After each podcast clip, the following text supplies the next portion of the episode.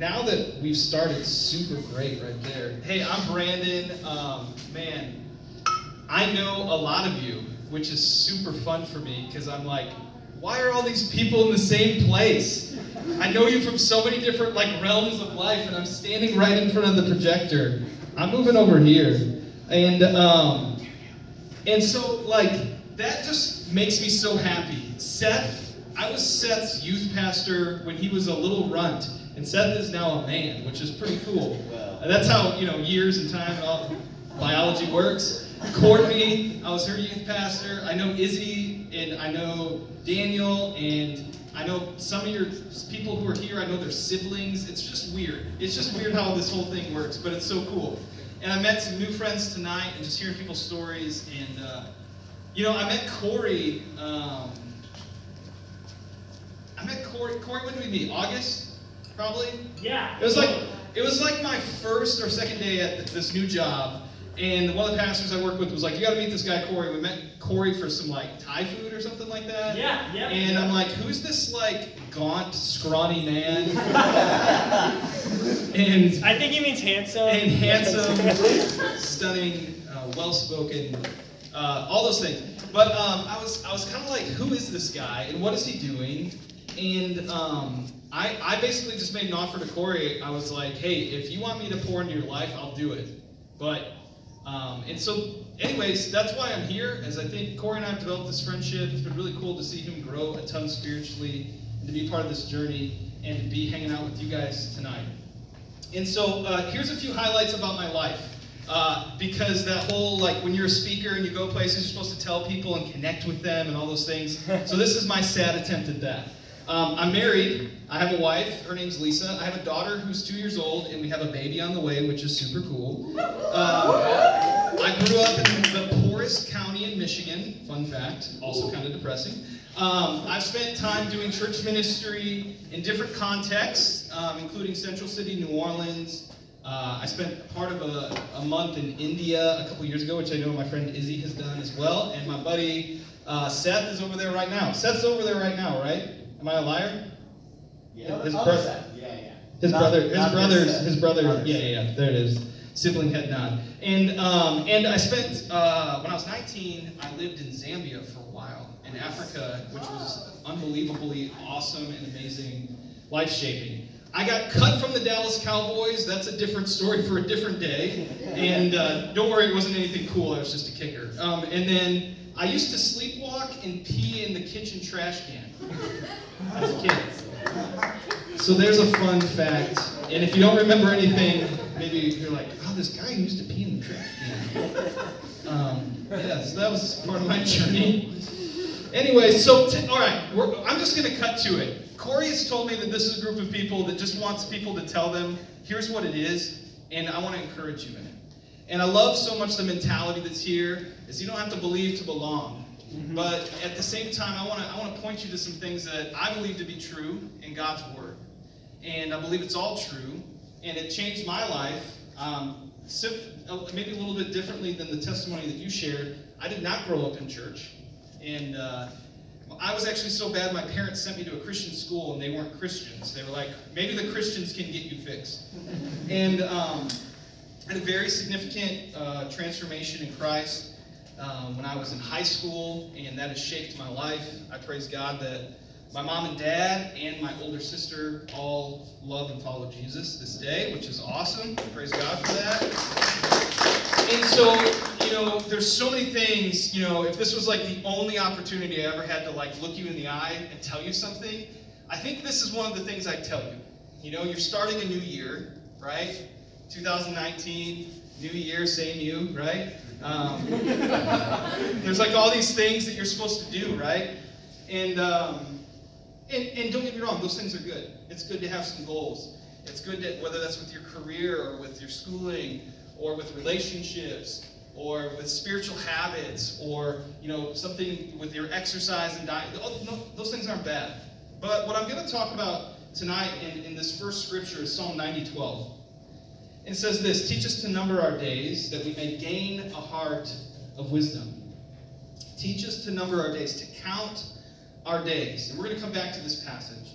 And I want to share a three part kind of biblical operating system, right? Here's some things that you can go back to, not just in January when it feels good to set goals, but here's three things you can go back to throughout the year, throughout your years in life, in, into God's Word. That's what I want to share with you tonight. Our core passage is going to be from Ephesians 5 15 through 17. And I want to read this and tell you a story, and then we're going to drill into this a little bit more. It says this So be careful how you live, don't live like fools. End of sermon. you wish. Um, but like those who are wise. Verse 16 says, Make the most of every opportunity in these evil days. Verse 17, don't act thoughtlessly, but understand what the Lord wants you to do. Understand. How do you understand what the Lord wants you to do? How do you get there? I was actually having a conversation with somebody right here in this room. How do I know what to surrender? How do I know what to give to God? What is He inviting me to? We're going to drill into that a little bit. So I had a friend in college. Um, how, anybody ever live in a dorm room? Okay. Anybody seen a dorm room or a picture of a dorm room? Uh, usually they're really small, right? They're small little rooms. It might be from like you know here on over to the bathroom, and that that's it. And so in college, uh, it was pretty cool because we had like a like a normal suite. So you'd have like a dorm room, a bathroom connects them, and then another dorm room. You know what I'm talking about? And then across the hall we had a quad, which meant that was just fancy for saying four people must live in this room. Quad means four, you know. And so we had we we had this great idea. We said, what if eight of us, the people in the suite, the people in the quad, made this like super dorm, right? And so we would make the quad room just a hangout room and have projector in there, TVs, stadium seating, you know, couches, which was pretty cool for dorm life. And then we put all of our desks in one room, and then we tried to put all the beds in one room, and apparently you can't fit eight beds in there, or, or four bunk beds, so we had people to just put a mattress on the floor. But we did this. We wanted to create community. We wanted to be different. This was like our legacy, and people still talk about us to this day. At least that's what I tell myself. and uh, so I had this friend Joel. Joel was a good dude, but he was kind of like that guy that if you walk into a room and people are like hanging out talking, he would just say that one weird thing that would make the new person feel so uncomfortable. Some of you, you're that person, you know? Yeah, Seth? Yeah, you are. Yeah, you, you do make me feel uncomfortable. Um, but others of you, you know, you've met people like that. And so Joel was this guy, and he was just this huge personality. He dropped out of school, and not hating on that, but he dropped out of school, and he would come back and visit us every weekend. And, and, and that was like cool for a little bit, so we're like, oh, Joel's our buddy, you know, all this stuff. Well, then one time he, he just didn't leave. So he just stayed there for like 10 days. And if you know anything about college guys that live in a dorm, there's not a lot of showering that happens, laundry that happens. It was gross. He would eat like corn nuts. You ever seen corn nuts? They stink. And you're like, dude, you're kind of killing the community vibe here. And so it was like, all right, we have to have this conversation with Joel, and I promise this tether back to what we're talking about in the Bible. Eventually, I had to have this hard conversation with Joel and say, hey, we love you, but you can only come here on the weekends. You can't live here. You know, you've got a place to live. There's eight of us trying to survive in this weird dorm. And, um, and so we love you. You can't live here. And we basically just said, weekends only, bro. And as we start thinking about this year, how many times have we indirectly maybe said, we're going to set all these goals, we want to grow spiritually, but we just reduce our relationship with God to the weekend only, to an hour on a Sunday morning or on a Thursday night. And we say, weekends only, Jesus. Like, like, yeah, I believe in you and that's all good, but the rest of the week, the rest of the six days or the six and a half days, they're going to be about me. I'm not going to think about you. I'm just going to get my Jesus fix in in a minute. And the truth is, is that Jesus wants to be with us in our everyday spaces and places. He wants to go with us as we're on mission. He wants to be a part of it. He wants us to think about Him. He wants us to know Him. He wants us to be reflecting on His Word so that we can have the bravery like this guy did to get up here and say, here's how God's changed my life.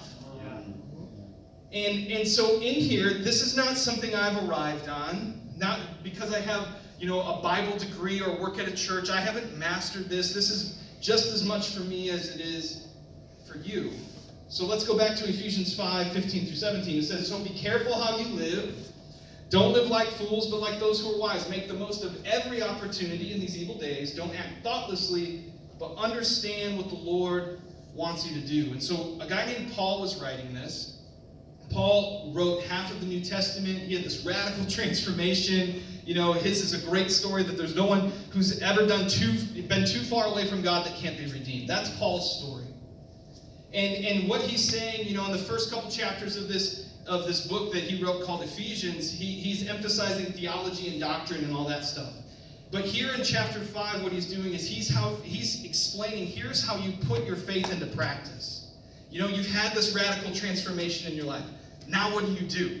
You know, Jesus has changed your life, or you've maybe you're here and you're like, I've heard people talk about Jesus changed their life, or Jesus came into their life for, for some reason. And and here is now what you do. Here's now how you love Jesus back with your life.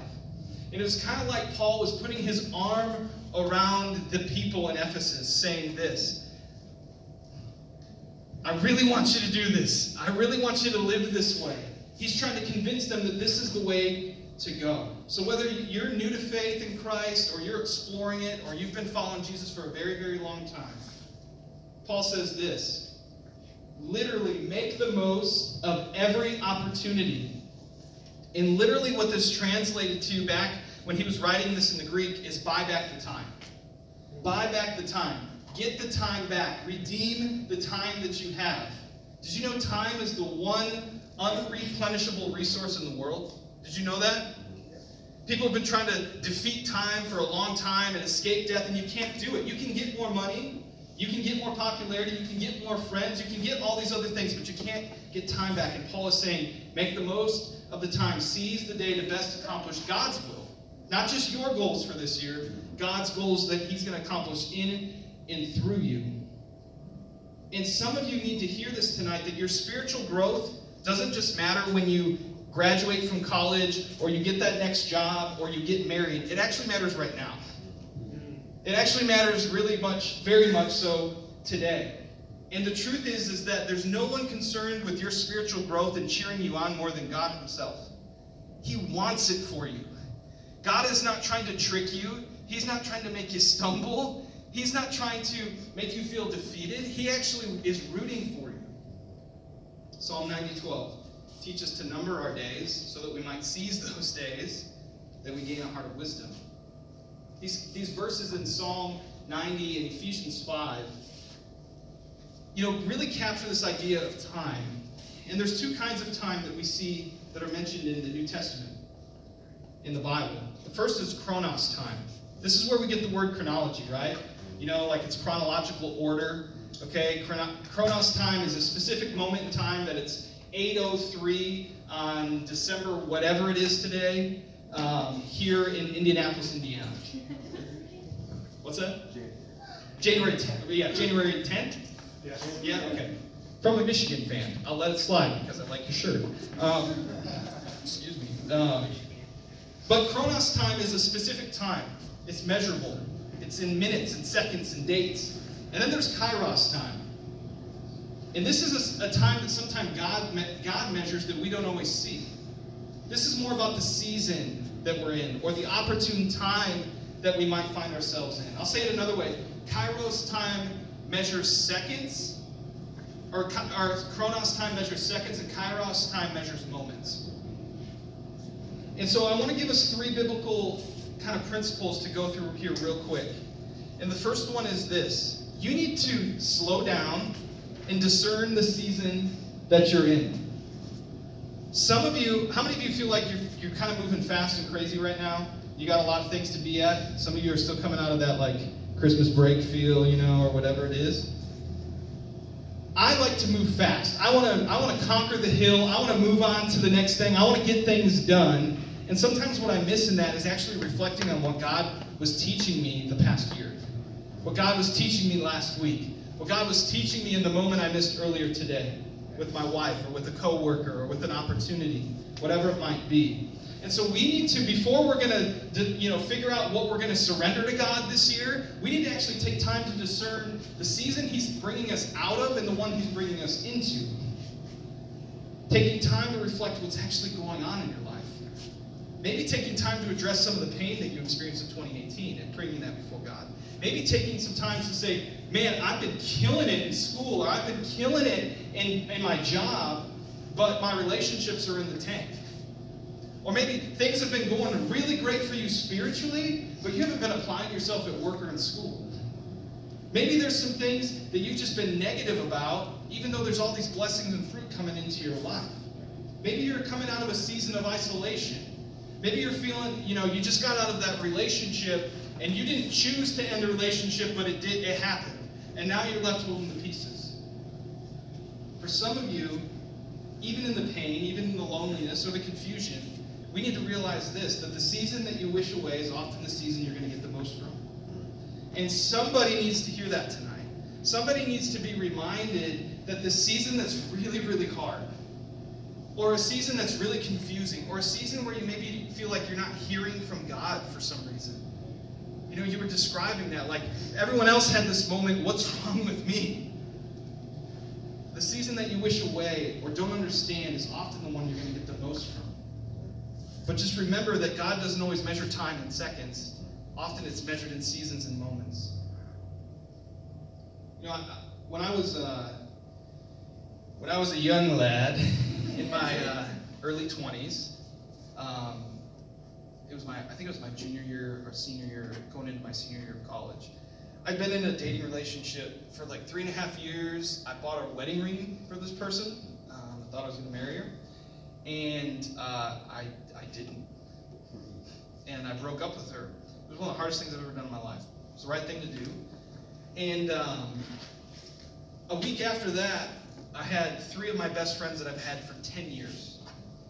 Played sports with, stayed in touch during college. I mean, people who actually led me to Christ. I had them betray me in a very serious way, uh, tell some very significant lies about me and some things going on. And uh, I was like, what the heck? These are people I'm supposed to be looking up to, and I feel like they're treating me like crap. Then I found out the next week that a mentor of mine, very prolific, significant figure in our community, um, had been living a lie for years. And he was found out and he got serious legal trouble. So in three weeks, the person I thought I was going to marry, I broke up with them. Returning a ring, really weird moment. Let me just tell you that. Um, really hard moment. And I was dealing with the pain of feeling like I ruined this person's life by not marrying them. I was dealing with um, feel, feeling betrayed by two people I really respected. And this person that mentored and shaped my life, it made me think, man, has this whole thing been a lie? And I was in this season where it was like, God, I know you're real and I know you're good, but I'm not hearing from you. I actually don't even want to talk to you. I don't want to address you um, because I'm mad. And this felt like a season that wasn't going to go away. I was upset with myself because I'm like, I wish, I wish I was feeling God in this moment. I wish I was, and I wasn't living like crazy or anything like that. I wasn't making choices like that. But I'm like, God, where are you? It feels pretty lonely right now, and I'm ready for this thing to change. And I remember taking that and trying to surrender it, and trying to give it to Him. And Lord, I give this over to you. But let me tell you, it didn't just all happen and go away in a second for me. Now, God can work in a second, but He often works in a process of time. And God often works in a process of time to grow us. And I'm going to skip a couple of slides here, but I want you to go to uh, the picture of the Golden Gate Bridge. When I, um, when I, it was, I was 2015, my wife and I went on a trip to California. And, um, going and seeing the Golden Gate Bridge was really cool. We rode bikes across it. Quick little memo for you if you ever ride bikes across the Golden Gate Bridge, uh, get the good ones, not the low grade, cheap ones because uh, you'll never make it. Um, it's really uphill when you're you're trying to get up there. But what was beautiful about this is this wasn't just airlifted into place, right? It wasn't just airlifted and then set into place like and ready to use the next day. It was built over a process of time that's useful, that's productive, that's beautiful. And in a similar way, you know, we went to uh, Yosemite National Park, right? And when I was when I was 19, one of the best trips of my life was me and some of the bros went backpacking for 10 days. I mean, just ultimate dude trip. And we got our like little little Bear Grylls knives, and we're like eating MREs and gross melted granola bars, and you know, purifying our water, all this stuff. It's awesome. I love that. Well, when you go 10 years later with your wife, okay, it's a little different trip. Like we had this fancy like canvas tent that was elevated off the ground and basically a cabin, right? And uh, you know, you had electricity and all this stuff, but it was it, it, it was its own awesome season and a different experience going through there. But what I love about Yosemite is these sequoia trees. And I'll tell you, the pictures of them are cool, but it doesn't do it justice. They're immaculate, these gorgeous trees. We're going to show you one of those pictures right now. This one's the grizzly giant, estimated age 3,800 years and over 200 feet in height. And the, the, the, the diameter of the base, 34 feet. Just crazy. And what I love about these sequoia trees, and I, I think a couple of you have heard me talk about trees before, um, but man, there's something so beautiful in that. That God plays the long game. That even though He can heal a broken heart in a minute, even though He can change a moment and breathe life into it in a second, oftentimes He chooses to play the long game so it grows us. You know, we celebrate Christmas, and as Christians, you know, that, that is a celebration of Christ's arrival into this world, the Messiah, the true King of Kings, Lord of Lords. And here's what's amazing. When Adam and Eve sinned and did wrong and broke covenant with God, he could have sent Jesus right then to fix it. But he didn't. He waited for the right season, the opportune time within God's will and God's plan, the right moment in human history. And when he sent Jesus, he didn't send him 33 years old, fully bearded. He sent him as a baby. So even in God's delivery of the goods, he waited. He waited in a process for Jesus to grow in wisdom and stature. The Savior of the world came in, you know, a diaper. And he could have saved us in a second, like that. He chose a right moment. He chose a process. And I want you to know that God is absolutely with you in the waiting. Even when you don't feel Him, even when you don't ask for Him, He's right there waiting with you and for you. He's with you in the process, He's with you on the journey. He's with you in the season that you wish would just go away. What's amazing is sequoias, you know, can grow up to like two or three hundred feet, like this one here. It's amazing. Two or three hundred feet. Beautiful. And the average base of a sequoia can be as much, you know, this one's 30 some feet, it can be 40 feet. There was even one in history that was 100 feet in diameter. Insane. But the truth is, the sequoia tree, when it's a seed, needs, absolutely needs for a brutal winter for it to grow. It needs the tough season that blows it around but it's just a little seed. And you know what's amazing? Is that these these little seeds grow, and this little tree grows two feet a year at a time. That big thing was a tiny little seed, and, and it grew literally two feet a year until it was fully mature. Some of you are ready to be in your best life right now. Some of you are ready to be married with 2.2 kids, a six figure job, your own house some of you are ready to explore the world and you're frustrated that you can't. Some of you are ready for adventure. Some of you are ready to meet that right person. Some of you are ready for, for God to open up a door that you've been asking Him to open up for years and years and years. But the truth is, is that in the brutalized winter, and when the wind is strong, when it feels like God is absent, when it feels like God might even be cold, those may be the seasons that He's growing you two feet by two feet by two feet.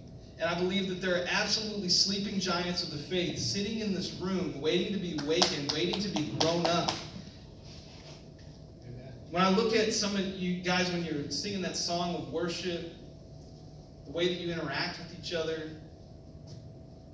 You guys are building into each other's lives. The fact that you chose to come tonight, you, you built into somebody else's life tonight. Mm-hmm. The opportunities and the conversations and discussion time and afterwards and the text messages, you don't know. What happens if Corey chooses months, a, a year plus ago not to throw a birthday party at his house? What happens if, if Daniel decided not to show up for three months in a row? What happens if homeboy sitting in the front row running the slides says, I'm not coming to this thing anymore? What happens when you guys stop texting each other encouragement or man, I feel like I'm so stupid. This is like John 3:16. Why is God prompting me to send this to somebody? But you send it to them. It's exactly what they needed to hear because they just got out of this relationship. They need to be reminded of God's love. So how are you going to lean into that growth this year? No one can do it for you.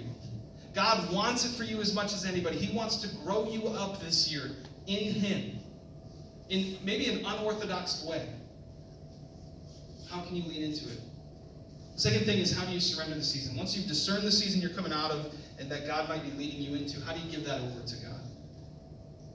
How do you give it to Him? Not in five months, but today.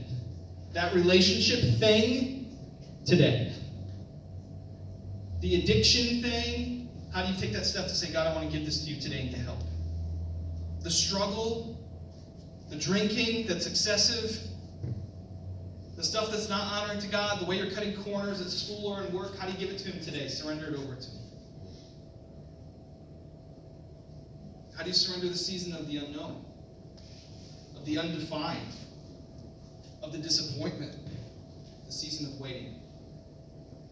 Don't act thoughtlessly, but understand, understand what the Lord wants you to do. Discern it and then give it to Him. And the third thing, I want to give you three practical things under this, is seize His promises Seize his promises. God's, some, God's got good things for you.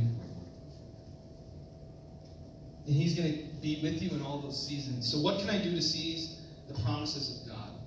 And the first thing is this. And you've heard this a million times if you've ever been to a church. Read the Bible. Do you know why pastors keep saying that? Just people don't start doing it. Mm-hmm. And if we know it's good for us, whether it's one minute I, there was a there was a group of high school guys I led one time, and they committed a pact that when and whenever they would take a number two, that they would instead of playing games, get out the Bible app. Yeah. yeah. How can? And I'm not, you know, I'm not saying that, but like, but a minute, five minutes of truth, of God's intake and in His saying, this is this is who He is and this is who you are each and every day. Seize his promises, seize his truth. You need it. I don't care if you've taken seminary classes or Bible classes or whatever it is. We need the truth of God's word in our lives. It's living and active, sharper than any two edged sword. It's going to refine us and grow us in Him. It's going to remind us of who He says He is. And then you can do Bible plans on your phone. The Read Scripture app is awesome. The Bible app is awesome. He reads truth. She reads truth. The dog reads truth. Whatever it is. Like, a verse a day, 15 minutes a day, whatever it is. The second is this lean into Jesus centered community. Lean into it, embrace it. It's unique, it's rare to find. Don't waste that away. Don't waste the opportunity for relationship and meaningful Christ centered friendship that could be in this room or the church families that you belong to, whatever that looks like. And some of you just need to invite a trusted friend in. I know this when people have asked me, Will you mentor me spiritually? I very rarely say no. do you know why? Because it's one of the most humbling things that I could ever do for somebody. That somebody would say, hey, there's something I see in your life and I, I, I need that. I'm going to make time for that person. So some of you need to seek those people out that you think might be on the fence and want to ask you and don't have the courage to, okay? And, and do it in a humble way. And others of you need to go and ask somebody that you respect. Say, some I know this. My wife's awesome at this. Like naturally, she gets together with her friends and they like do this, right? Like they talk about these things. I'm like, I need to get you on my calendar for one hour over, and the coffee has to be involved, or we can't do it. You know. And so some of us need to be intentional to carve that time out, make it a consistent thing. Otherwise, it might slip away. And, and the third thing is this. Corey asked me to touch on fasting. And I'm not going to go too deep dive into this, but we do have some resources available in case you want to. Um, fast from something. This is a way to seize God's promise. In the, in the Old New Testaments of the Bible, we see the value and practice of biblical fasting. Of, of maybe giving something up, surrendering something up, and instead using that time or that hunger you have for that thing um, to spend time with Jesus. To spend some time flushing out the junk out of your life. Little do you know, I asked them to go in there and do that. it's the only thing in my notes I've actually said. Um, but uh, fasting really can allow us a meaningful time and space to turn our hearts towards God in a new way.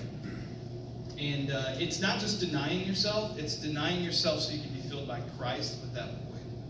And so for some people, this might be with food, or a certain kind of food, or giving up a, a meal a day, you know, you really want to make sure you're not doing anything too crazy. Do your research, maybe talk to a health professional, get out the Google machine, those kinds of things. When it comes to food and, and water and all those kinds of things, you really want to be wise on that. Um, it can be really powerful to, to you know, um, we, our church family went through uh, a fast for 40 days in August and September, and it was a very powerful time where God spoke to us collectively as a group, but also individually. But the, the, the the goal is not to just deny yourself, it's to be filled with Christ mm. and moments with Him that you may not lean into if you didn't give that thing up. We see that David, King David, humbled himself with fasting. There was a widow in the New Testament who worshiped day and night by fasting and praying. The early church practiced fasting, and Jesus fasted for 40 days. Matthew 4, 1 through 2, it says, Then Jesus was led by the Spirit into the wilderness to be tempted by the devil. After fasting 40 days and 40 nights, he was hungry. God was hungry. And, and this is at the beginning, you know, right, right as Jesus is about to start his public ministry. And what, before God did something big through his one and only Son, he modeled to us, he modeled to us getting away, giving something up, and being filled with the presence of God in a very fresh way. Jesus was tempted, did you know this? Jesus was tempted with basically these things, if we were to summarize it, with pleasure, with power, and with popularity. Three things that are still very real to this day pleasure, power, popularity. Somebody in this room needs to give up something in their life that's unhealthy for them, that's feeding one of those beasts. Of rewarding yourself with something that you shouldn't be rewarding yourself with. Maybe something that's actually not of God at all. For some of you, you're chasing manipulating power and authority and credibility. And others of you just want to be liked. Say things, you dress a certain way, you do things, guys and girls alike, because you want people to love you for the first time. You're trying to perform for them for some reason because we, we can be deeply wounded by things in our childhood and our adolescent years or in a, some sort of emotionally or verbally or physically abusive relationship? Is there some one of these three pleasure, power, and popularity that you need to give up? Fasting and praying can help you hear from God, reveal hidden sin. It'll strengthen your intimacy with God. It'll teach you to pray in a new way. When you're really giving up something that mattered that much to you or filled some sort of void, and it can build your faith. Mm-hmm. And so I want to just, I'm just going to end with this. Before you head into this next season in front of you, what needs to be surrendered? And where do you need to draw that line and say, God, not in a year, not in eight months, but I'm getting serious right now. This isn't so he'll love you more. His grace is sufficient, okay? Mm-hmm. This is not so you can perform for God, it's so you can draw nearer to Him. So you can grow in Him. So you can know Him better. And that He can get you ready and prepared, just like that baby little sequoia tree, to be ready to rise up and do the thing He's asking you to do. Do the thing that He's calling you to do. Doing the thing that you were born and meant to do that nobody else could do that this bro with the beard and the beanie on, there are people that he can influence that none of you can. There are people in his family and in his life, in the spaces that he works and, and does favorite places that he goes, that you will never have access to. And the same is true of you. Wherever your age, whatever your spiritual maturity, whatever that is, there are things in your life that somebody in this room and somebody in rooms ahead of time need to hear you be real and say, I felt weird when everyone else was feeling God and I wasn't feeling God. The testimony does not have to just be this sex, drugs, rock and roll. I was so far from God, doing all this crazy stuff, and sometimes it is. But what does it mean to leverage that influence? But let's surrender it this year. Let's give it over. Let's give. Let's maybe push into fasting, the spiritual discipline. Discern the season, surrender the season. Seize His promises. Get in your Bible.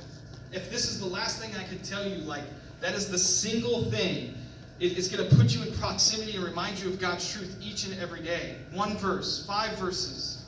Do it, please. Your life will be so. I'm not saying your life's going to be perfect or everything's going to be feel good and unicorns and rainbows and bunnies hopping around getting ready to deliver you your favorite cheesecake. yeah, that sounds good. Um, get into God's Word. Lean into Jesus centered community. Give something up.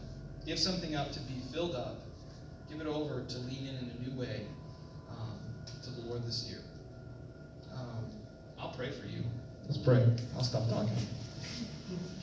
God, thanks for these people. There's a lot of courage in this room. There's a lot of hunger in this room, Lord.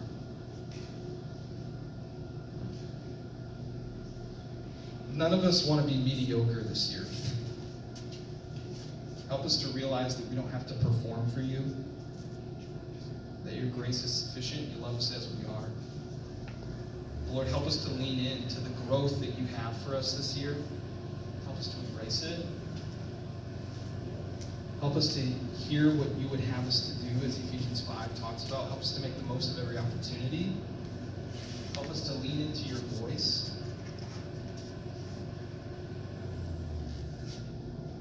Bring people into our lives that, and may we, the people that are already in our lives that we just need to grab onto, Lord, so we can be built up spiritually, that we can be real and vulnerable and honest.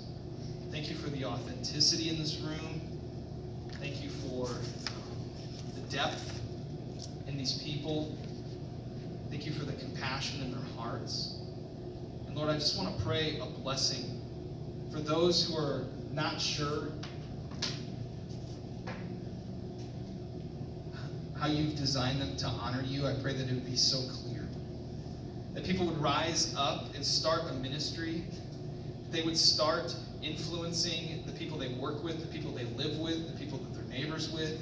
God, that there would just be some movement that we've never seen in this city, in the schools and the towns that are represented. God, mobilize this group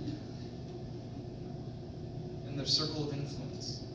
May we see that the real ministry happens in everyday spaces and places. Lord, we're going to be ready for it. We want to receive all that you have for us this year. We want to walk in it. And I just pray that you would give this group the courage that they don't have to have all the answers, that they don't have to look the part. But Lord, you're going to equip them. Holy Spirit, you're going to mobilize them and move them. So help them to discern what they need to give over. Lord, just just fresh way whisper in their ears and their hearts. May they be patient. May they see that you are growing them. Maybe they see where that you have grown them. Pray, play a, I just pray a blessing on their lives, this ministry, and what you're doing in and through it. Lord, we love you. In Jesus' name. Amen.